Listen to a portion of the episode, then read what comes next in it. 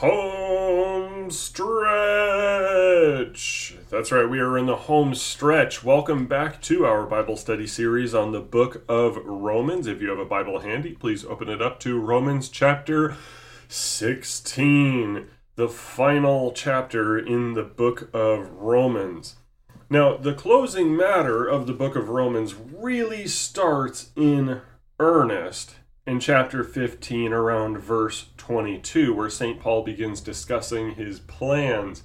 He wants to visit the Roman congregation on his way to Spain because he's a missionary. He is a missionary apostle to the Gentiles and he wants to go where, well, the church hasn't really touched yet. And so he wants to go to Spain. But in the meantime, he does want to say hi to some people. And like last week, you're going to have a hard time justifying, like, okay, why is this Bible? I'm going to say it's important. Just like last week, every single verse in Holy Scripture is important. Are some verses more important than others? Yes, absolutely. But these are important not just for the value they have in and of themselves as Holy Scripture, but also because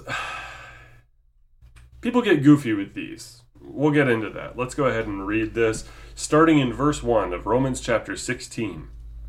I commend to you our sister Phoebe, a servant of the church at Cenchreae, that you may welcome her in the Lord in a way worthy of the saints, and help her in whatever she may need from you. For she has been a patron of many, and of myself as well. Greet Prisca and Aquila my fellow workers in Christ Jesus who risked their necks for my life, to whom not only I give thanks, but all the churches of the Gentiles give thanks as well. Greet also the church in their house. Greet my beloved Epaenetus, who was the first convert to Christ in Asia. Greet Mary, who has worked hard for you. Greet Andronicus and Junia, my kinsmen and my fellow prisoners. They are well known to the apostles, and they were in Christ before me. Greet Ampliatus, my beloved in the Lord. Greet Urbanus, our fellow worker in Christ, and my beloved Stachys. Greet Apelles, who is approved in Christ. Greet those who belong to the family of Aristobulus. Greet my kinsman Herodion. Greet those in the Lord who belong to the family of Narcissus. Greet those workers in the Lord, Tryphena and Tryphosa. Greet the beloved Persis, who has worked hard in the Lord. Greet Rufus, chosen in the Lord, also his mother, who has been a mother to me as well. Greet Asyncritus, Phlegon, Hermes, Patrobas, Hermas, and the brothers who are with them. Greet Philologus, Julia, Nereus and his sister, and Olympas, and all the saints who are with them. Greet one another with a holy kiss. All the churches of Christ greet you. This is the word of our Lord. Thanks be to God. So, why is St. Paul waving and saying hello to a bunch of people in Rome important? Well, first off, we see in the first verse that it's not quite a hello. He says, I commend to you our sister Phoebe, a servant of the church at Cenchreae that you may welcome her in the Lord in a way worthy of the saints, and help her in whatever she may need from you, for she has been a patron of many, and of myself as well. Some translations will say, deaconess, Phoebe, a deaconess of the church at Cenchreae. I disagree with that. The idea behind deacons is for them to be men chosen as well minor ministers, assisting ministers to the actual ordained ministers, the apostles and pastors, those charged with word and sacrament. Deacons run charity, they can run church services. Uh, they are not necessarily charged with a service of the word. They're not really there to be preaching and teaching. However, they can run Bible studies and, more importantly, they wait on tables. I believe wholeheartedly that deacons can consecrate the elements at communion and they can baptize. The church can select a deacon apart from the pastor to do this. Hence, St. Paul, in his qualifications for deacons, well, specifies that they're men. From 1 Timothy chapter 3, beginning in the 8th verse, deacons likewise must be dignified, not double tongued, not addicted to much wine, not greedy for dishonest gain. They must hold the mystery of the faith with a clear conscience, and let them also be tested first. And let them serve as deacons if they prove themselves blameless. Their wives, likewise, must be dignified, not slanderers, but sober minded, faithful in all things. Let deacons each be the husband of one wife, managing their children and their own households well. For those who serve as deacons gain a good standing for themselves and also great confidence in the faith that is in Christ Jesus. So, deacons are men. But Phoebe is still a servant, she is still helping people. So, yes, women are barred from the pastoral office, the teaching office, and the diaconate. However, that does not mean they are worthless. That does not mean that they are of no use whatsoever to the body of Christ. We see that here with Phoebe. And check that out here in the second verse. Help her in whatever she may need from you, for she has been a patron of many and of myself as well. In the early, early church, New Testament church, a lot of women out there with successful businesses, they were crucial in funding the ministry, selling wares, making stuff, providing for the needs of the saints, they were essential. And the church would not likely have thrived without these women. Why? Because they understood the ontological differences between male and female, the immutable and unchanging characteristics that distinguish a man from a woman, that cannot change. You're born as one or the other, and that means that you are, for your life, going to thrive in your nature, according to your nature. So, Phoebe, understanding that she is a woman, she is a godly Christian woman, she sees, okay, I can't be a pastor, I'm not allowed to teach. Yes, I understand that goes all the way back to Adam and Eve, as St. Paul says. And I can't be a deacon because those are the under shepherds to the under shepherds to Christ. So they have a lot of the same pastoral qualifications. All right, but I am a woman, and in accordance with my nature, I am there to support, I am there to nurture. Just as a child cannot make it nearly as well in life without a nurturing, wonderful mother so too would the church have never made it without these women nurturing, caring for, and supporting the early church in all of her missions. Phoebe understands this.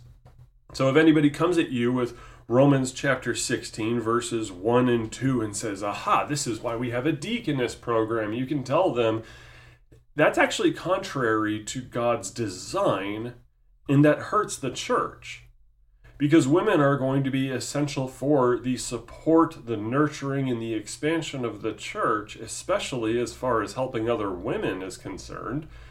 You're taking that away from them. You're taking glory away from women when you tell them go be a deaconess or go be a pastrix. But we continue. Greet Prisca and Aquila, my fellow workers in Christ Jesus. So we understand that Prisca and Aquila are familiar figures. They do show up in Acts chapter 18 and verses 2 and 3, where it says, And he, Paul, found a Jew named Aquila, a native of Pontus, recently come from Italy with his wife Priscilla, because Claudius had commanded all the Jews to leave Rome. And he went to see them, and because he was of the same trade, he stayed with them and worked, for they were tent makers by trade and we see them later in Acts chapter 18, starting in the 24th verse. Now, a Jew named Apollos, a native of Alexandria, came to Ephesus. He was an eloquent man, competent in the scriptures. He had been instructed in the way of the Lord, and being fervent in spirit, he spoke and taught accurately the things concerning Jesus, though he knew only the baptism of John. He began to speak boldly in the synagogue, but when Priscilla and Aquila heard him, they took him and explained to him the way of God more accurately. And when he wished to cross to Achaia, the brothers encouraged him and wrote to the disciples to welcome him. When he arrived, he greatly helped those who through grace had believed, for he powerfully refuted the Jews in public, showing by the scriptures that the Christ was Jesus. So we see Priscilla and Aquila here assisting St. Paul as tent makers. So, okay, women can work. Yes, they can. That's just a part of life, especially in the first century AD, where sometimes work took two to make ends meet. Do we prefer homemakers? Yeah, St. Paul talks about that in 1 Timothy. However, if times are tough, and if you need something to survive, a woman is a great helpmeet for a man to help him get this stuff done. We also see the same dynamic. He began to speak boldly in the synagogue, but when Priscilla and Aquila heard them, they took him and explained to him the way of God more accurately. Note that it is not Priscilla alone doing this. She is with her husband, who is permitted and charged with teaching authority in the church. Are you noticing a theme? This chapter is often used by modernist liberal Christians to try to justify ordaining women. That's not the case. Remember, we learn our doctrine from the parts of Scripture that teach us doctrine. Do you want to learn about baptism and what baptism is? Go to the verses and passages that talk about baptism and say what baptism does and what baptism is. You don't go to an example like the thief on the cross to get doctrine. Do you want to learn about God's sovereignty over the universe? go to the biblical passages, especially the Psalms, which talk about God's sovereignty. You don't go to passages where there isn't much information about, say, election, and then reason yourself into doctrines concerning God's sovereignty. We need to let the Bible speak for itself on the topics for which it teaches us. The same thing goes for things like ordination and pastors and who can serve in what roles in the church. St. Paul tells us all that in 1 Timothy. Uh, he goes over stuff like that in Titus. The pastoral letters are where we understand that doctrine. But the more liberal side of Christianity wants to do what is called descriptive theology. They look at a description of what happened or who did what, and they get theology from it. But that's not what the Bible teaches you. You want to go off of prescription. Prescription is when the Bible tells you this is the case, this is what you ought to do, this is what you must learn for faith and life in the Christian church. Description is some people did stuff. And even if it goes against what was prescribed, it does not permit you to do as those people did. For instance, if you say that uh, Romans 16 justifies female ordination, then David sleeping with Bathsheba justifies adultery. Heck, Solomon collecting 700 women and 300 concubines justifies polygamy and concubinage. Is that what we want to say? Because, oh, here is Solomon doing it, therefore we can do it. And yeah, the Bible says it was wrong, uh, but we can still do it because we see King Solomon doing it. That's the same logic when it comes to Romans 16 and people saying, aha, Junia was an apostle. Even if she was, which she was not, you're telling me that I can violate and the church can violate what St. Paul wrote as prescription in 1 Timothy chapter 2 because some people violated it? And you see that in Romans 16? If that's what we're saying, then we are obliterating all morality and all commands of God. Because even if the Bible tells you to do or not to do something, you can go, um, actually, I saw somebody that's a pretty good guy in the Bible doing something that's against this commandment, so it's fine. We're not doing that. That's not what the Bible teaches you. So, no, Phoebe was not a deaconess, and no, Priscilla or Prisca was not a pastrix. To say that they were is to contradict the witness of Holy Scripture for an agenda that does the opposite of what you think it does. You think that you're honoring women, you think that you're elevating women, but instead you are teaching them to act contrary to the ways that God says are blessed and wonderful in accordance with who women are. But I digress. We continue on here. Greet also the church in their house. Wow. For the VLP, that's a pretty important verse because there were house churches in the first century AD. That's a good thing. Is that me engaging in descriptive theology? No, I just like to see that there were house churches in the first century AD. We can relate to that, right? Anyway, greet my beloved Epaenetus, who was the first convert to Christ in Asia. Greet Mary, who has worked hard for you. Is this uh, the mother of our Lord? We, we don't know. There's about six different Marys, according to some scholars, in the New Testament.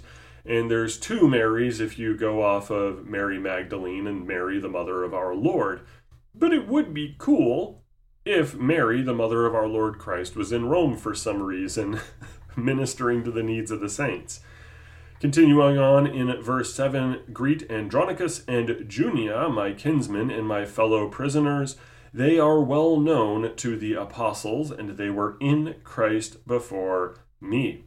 So, continuing on with this theme about the lives of women in the church, there are individuals who look at verse 7 and see, Greet Andronicus and Junia, my kinsmen and my fellow prisoners. They are well known to the apostles, and they were in Christ before me. And Done. Female apostles. That's it. We have to do everything that the Episcopalians tell us to do. No. First off, Junia, sometimes translated Junias, both of those are male or female names. It is a name that can belong to a man, it is a name that can belong to a woman. This tells me nothing about the identity of Junia or Junias, whichever one. Second, they are kinsmen and his fellow prisoners. These two also went to jail with St. Paul, and they are kin. They're basically family to him, meaning that they are fellow Hebrews. And they are well known to the apostles. That is probably a commendation that St. John, St. Peter, St. James, and all the other apostles that were still alive at the time knew these two and also commended them. That does not mean that there are female apostles. There is no witness of female apostles in the records of the early church, going all the way to the end of the early church with Tertullian. You just don't have that. Taking one verse, maybe three if you look at this 16th chapter in toto, and going full left wing Methodist on the world is not justified. You cannot take a single verse in isolation and build all of church praxis on it, and nor can you take a single verse and delete how things have been done for 2,000 years. The witness of the church, the understanding of the early church, and the actual words concerning the ordination of men to the pastoral and diaconate office in 1 Timothy, 2 Timothy, and Titus, the pastoral letters, you cannot undo Bible with a single verse.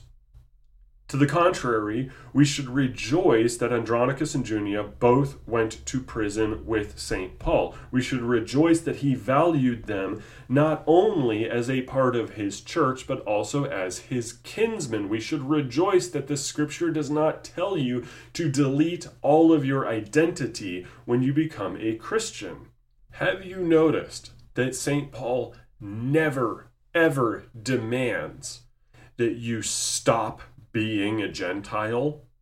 He never, ever tells you that you have to stop being a male or a female. To the contrary, verses like Galatians 3:28 affirm your identity against the Judaizers who wanted you to give it up. You do not have to change everything about how you were born or pretend that that is not the case just because you are a Christian. or in order to be a Christian, as the Judaizer heretics claimed that all these people had to suddenly become Jewish. No, to the contrary, St. Paul loves his kin and he says they are saved. He greets Gentiles here and he says, yes, these are the saints in Christ. And he never lays a demand on them. And that has comport for today's church. Have you noticed that Jesus never said, uh, As I establish my church here on earth, St. Peter, you're going to be the rock. And by the way, I'm also inviting a diversity, equity, and inclusion officer to make sure that the church looks correctly. Hat tip to Matthew Cochran, great blog. He notes that Jesus Christ never condemned the Pharisees for their lack of female representation. He never condemns churches like Rome because they don't look like the Burger King Kids Club. Instead, he greets everybody. And he is friendly with all of these people in the church. He never condemns them along gender or racial lines, except to tell Jewish Christians, you are not special just because you are Jews. To the contrary, Christ has died for all, and he accepts Jews and Gentiles, people of any race and gender, to be saved. It is a soteriological thing. And there is a little bit of practical consequence for that that we will get into, but we get other greetings first. Greet Ampliatus, my beloved in the Lord. Greet Urbanus, our fellow worker in Christ, and my beloved Stachys. Greet Apelles, who is approved in Christ. Greet those who belong to the family of Aristobulus. Greet my kinsman Herodion. Greet those in the Lord who belong to the family of Narcissus. Greet those workers in the Lord, Tryphena and Tryphosa. Greet the beloved Persis, who has worked hard in the Lord. Greet Rufus, chosen in the Lord, also his mother, who has been a mother to me as well. Greet Asyncritus, Phlegon, Hermes, Patrobas, Hermas, and the brothers who are with them. Greet Philologus, Julia, Nereus, and his sister, and Olympas, and all the saints who are with them. Note, by the way, the name Hermas. This probably isn't important to you in your day to day life, but in the very early church, this was very important because there was an extra biblical document. It is called the Shepherd of Hermas, that some people in the early church treated like it was Bible. But the Shepherd of Hermas is a Montanist document that came later. Hermas, the individual that St. Paul is greeting here, probably not the same Hermas from the shepherd of Hermas with his wild visions of a tower that is the church, that is a woman that is the church. And here's, by the way, all this stuff that you have to do more or less to be saved. The Shepherd of Hermas is a really weird book and it doesn't belong to the canon of Scripture. I praise God that the church never saw it as Scripture after about the third century AD. So people will say, though, oh, Hermas is a real man, and clearly he truly wrote The Shepherd of Hermas. Well, if he did, then Hermas went off the rails and started writing really weird stuff that was not included in the canon. But I digress. The consequence of understanding that all Christians, no matter what their race, no matter what their sex, are in Christ is what St. Paul says here in verse 16. Greet one another with a holy kiss. All the churches of Christ greet you. Now, that is an instruction. Do you have to kiss people in church? No, that was a greeting, a sign of affection in the first century AD. The idea is when you're with believers, no matter who they are, you should feel good about being with believers. It doesn't matter what they look like or what their sex is. Yes, everybody has these real world distinctions. St. Paul loves his kin, and as we see in the 16th chapter, he keeps talking about, oh, this person's my kinsman. Oh, that guy, those two, they're my kinsmen. Yep, they're my kinsmen and I love them. That's perfectly fine. That can persist. You can love your kin as your kin. But you still should be comfortable and friendly with Christians of other races and sexes. it's a good thing when you're around them and there is peace. I would hope that there is no conflict along racial lines in the church. That would be stupid. It is a call to unity when he says, greet one another with a holy kiss. You should not hate on another Christian because they are born under different circumstances and with a different physical nature to your own. To the contrary, rejoice that they are a saint of God Most High, if indeed they are a baptized believer in Christ Jesus. Does that mean you can't have a partiality for your kin in some senses? No. And that's not the sin of partiality that St. James is condemning. To the contrary, loving your own kin is perfectly fine. Supporting your own kin, perfectly fine.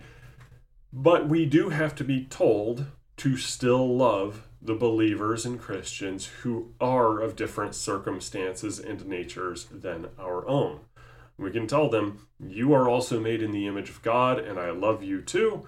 Uh, we have our own things here that we got to pursue in this material world, but let's get along and be friendly with one another in church.